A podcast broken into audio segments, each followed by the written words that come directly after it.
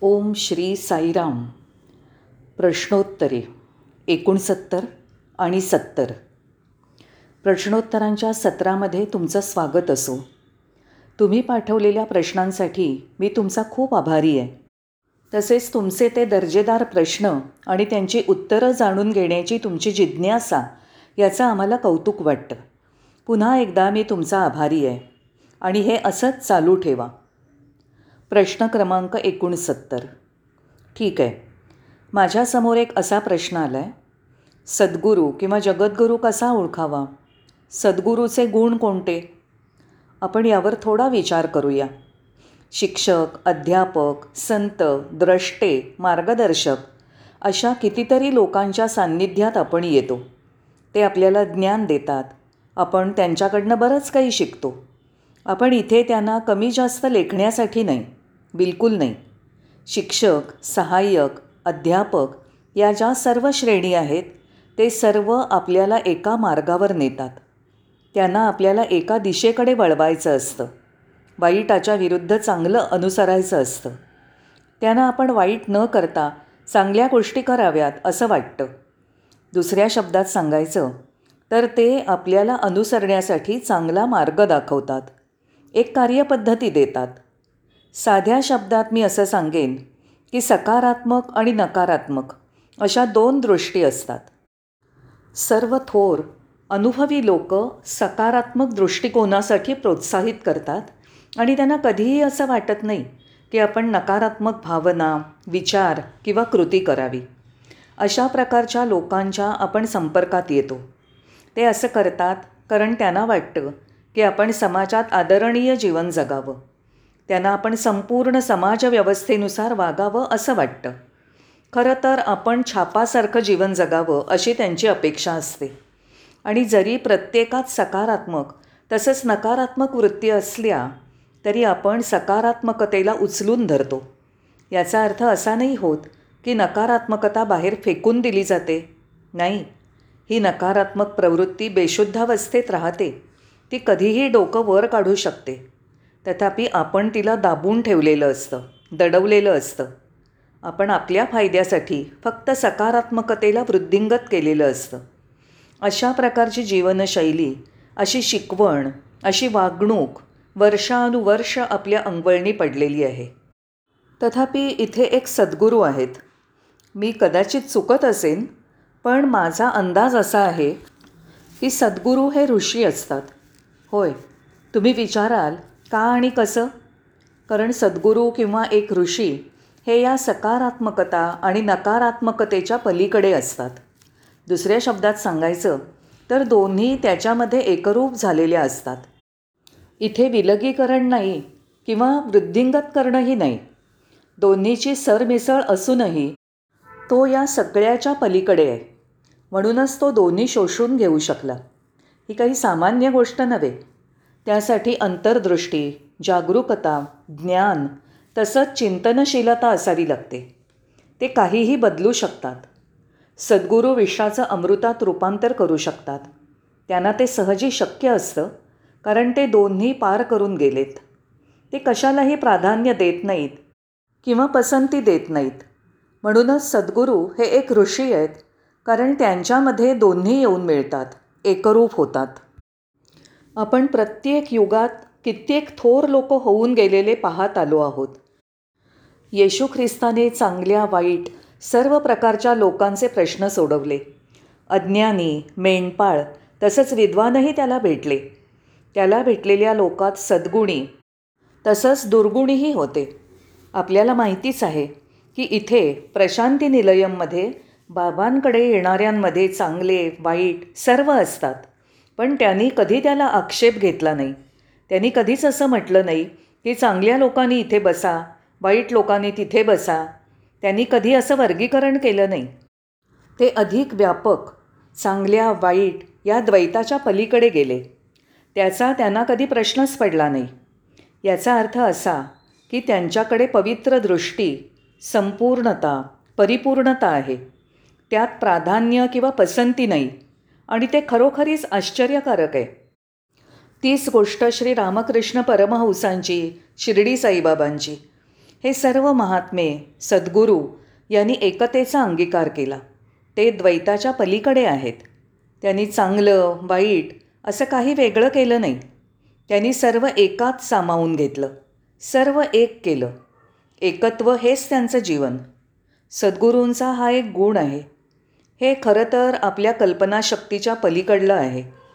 या सर्व सद्गुरूंजवळ अंतर्दृष्टी परिपूर्ण अंतर्दृष्टी होती. त्यामुळे ते चांगले वाईट सर्व प्रकारच्या लोकांना समजून घेऊ शकले. त्या अंतर्दृष्टीमुळे ते थोर आहेत. ते कशाचाही भेदाभेद करत नाहीत.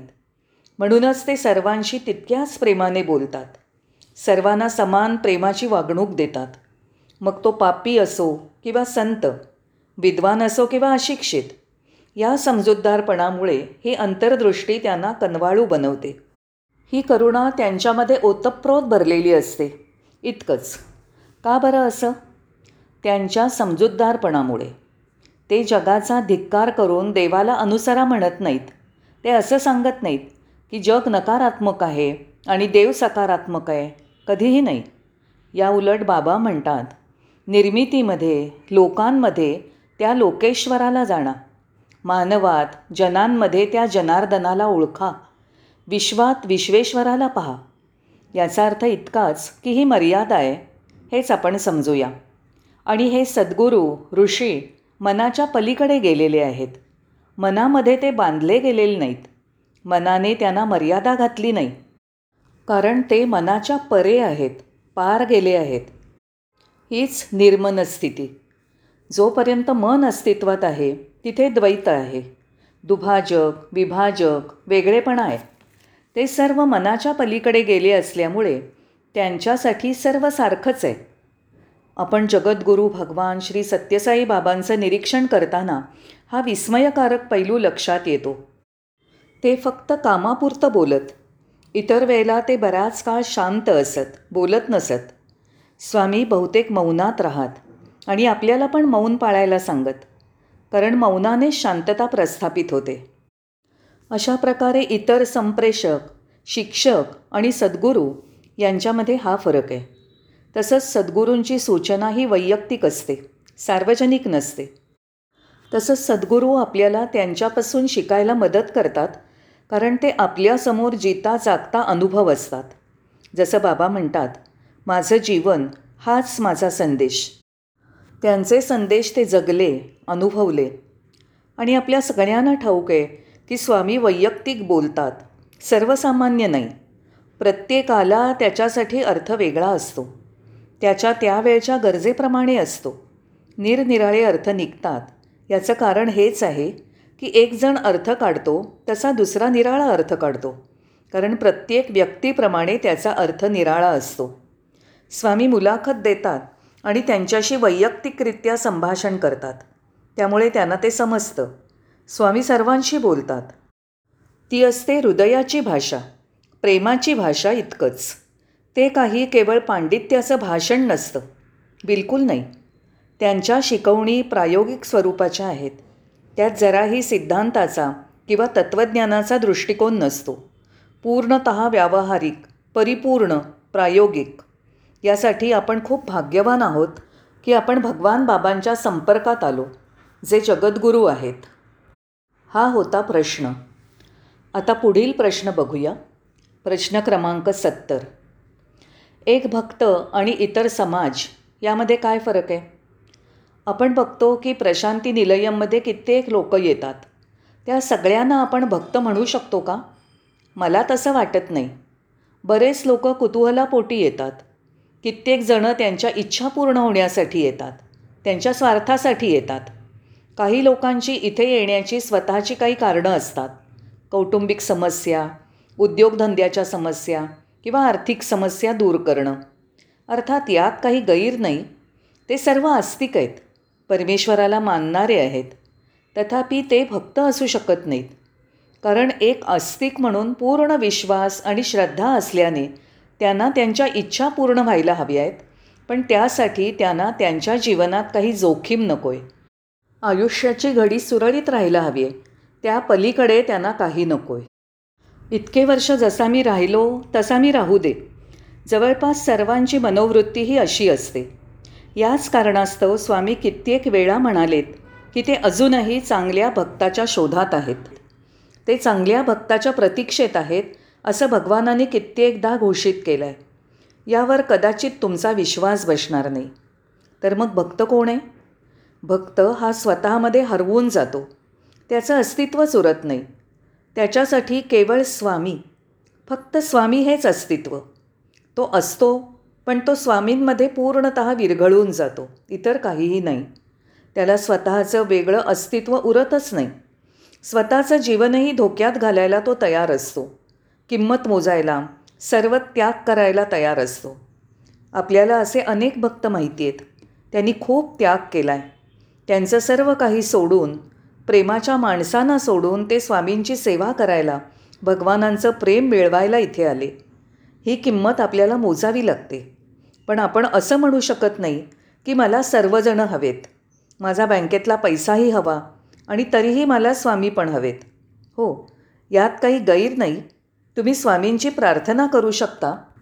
पण जोपर्यंत तुम्ही भगवानांना प्राधान्य देत नाही त्यागाची तयारी दाखवत नाही तोपर्यंत तुम्ही स्वतःला भक्त म्हणवून घेऊ शकत नाही. सर्वात महत्त्वाचं असं की भक्ताला स्वतःला जाणून घ्यायची आस असते. भौतिक प्राप्तीमध्ये रस नसतो. त्याला आपण कोण हे जाणून घ्यायचं असतं. त्यानंतर त्याला उमगतं की तो आणि भगवान हे एकच आहेत. का बरं? कारण त्याला खऱ्या आनंदाचा ठेवा काय आहे हे कळतं. जेव्हा मी कोण आहे जेव्हा स्वतःची जाणीव होते तेव्हा खऱ्या आनंदाची अनुभूती होते. भक्त नेहमीच शिकण्यास आणि न शिकण्यास तयार असतो. जे आवश्यक नाही जे त्याच्या साधनेत अडथळा आहे ते तो शिकत नाही. असं सर्व तो शिकत नाही आणि अधिकाधिक ज्ञानप्राप्तीचे प्रयत्न करत राहतो. त्यामुळे तो परमेश्वराच्या जास्तीत जास्त जवळ जाईल आणि तो कोण आहे हे त्याला उमगेल. भक्त नेहमी मोकळ्या मनाचा असतो. त्याच्या मनात कुठचाही पूर्वग्रह नसतो. जराही नाही. तो पक्षपाती नसतो. मनाने मोकळा असतो. स्वामी जे बोलतात ते तो चटकन ग्रहण करतो. त्यांच्या तोंडून बाहेर पडलेला प्रत्येक शब्द तो उचलून धरतो. तो सूक्ष्म निरीक्षण करतो. स्वामींचा प्रत्येक क्षण त्यांचा प्रत्येक हावभाव स्वामींचा प्रत्येक शब्द भक्तासाठी अतिशय महत्त्वपूर्ण आहे. कारण त्याचा असा विश्वास आहे की स्वामींचं सूक्ष्म निरीक्षण करून आणि त्याद्वारे शिकण्याची क्षमता वाढवली तर त्याच्या जीवनात परिवर्तन होऊ शकतं. म्हणूनच असं म्हणतात की परमेश्वराच्या सहवासात राहणं हे शिक्षण आहे. परमेश्वराच्या कार्यात उपयोगी पडणं ही एक सेवा आहे. त्यामुळे आपण हे पक्क समजून घ्यावं की आपण त्याच्यासाठी जगतो आहोत आणि त्याच्यासोबत राहतो आहोत. आपण त्याच्यामध्ये आहोत आणि तो प्रत्येकामध्ये आहे. अशा प्रकारे भक्त हा ग्रहणक्षम मोकळ्या मनाचा आणि सद्गुरूंची प्रत्येक गोष्ट अंगीकारायला प्रयत्नशील असतो. कारण त्याचे स्वतःचे असे वेगळे विषय नसतात. त्याला अधिकार किंवा संपत्ती अशी काही इच्छा नसते. त्याला स्वामींकडून जाणून घ्यायचं असतं. त्याला स्वामींकडून स्वतःविषयी शिकायचं असतं. सरते शेवटी तो भगवानांबरोबर स्वतःची ओळख निर्माण करतो. इतर लोक आणि खरा भक्त यांच्यामध्ये हा फरक आहे. होय आपण स्वामींकडे येऊन त्यांच्याविषयी जाणून घेऊ शकतो. आपण इतकी माहिती गोळा करतो आणि हक्काने म्हणतो की आम्ही स्वामींच्या खूप जवळ आहोत. आम्ही त्यांची पुस्तकं वाचली. आम्ही बुद्धिजीवी आहोत. होय. आपण असं नक्कीच बोलू शकतो. पण आपण बदलायला तयार नाही परिवर्तनाला तयार नाही. पूर्वीच्याच परिस्थितीत राहतो. माहिती गोळा करून त्यांची प्रवचनं वाचून आपण बुद्धिवादी झालो विद्वान झालो पण भक्त नाही. त्यामुळे महत्त्वाची गोष्ट ही की आपण आस्तिक आहोत हे पुरेसं आहे आणि त्यात काही गैरही नाही. त्याचं भक्तामध्ये परिवर्तन व्हायला हवं. जेव्हा त्याचं स्वतःचं असं काही नसेल केवळ आत्मा जो त्या वैश्विक चैतन्याची ओळख असेल. आभारी आहे. साईराम. पुन्हा भेटूया.